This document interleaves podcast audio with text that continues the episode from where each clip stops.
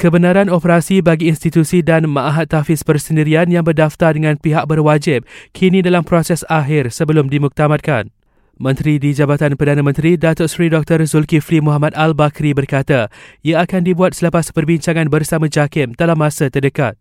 Katanya pelbagai aspek perlu diteliti sebelum institusi dan ma'ahad tahfiz persendirian dibenarkan beroperasi bagi mengelakkan wujud kluster tahfiz seperti sebelum ini. Kedah dan Perlis benarkan pelaksanaan ibadah korban sempena Adil Adha dengan pematuhan ketat prosedur operasi standard yang ditetapkan. Sarawak pula minta masjid dan surau yang berhasrat melakukan ibadah korban untuk bentuk jawatan kuasa pengelola dengan hanya 10 orang sahaja dibenarkan menyembelih dan 20 orang bagi melapah.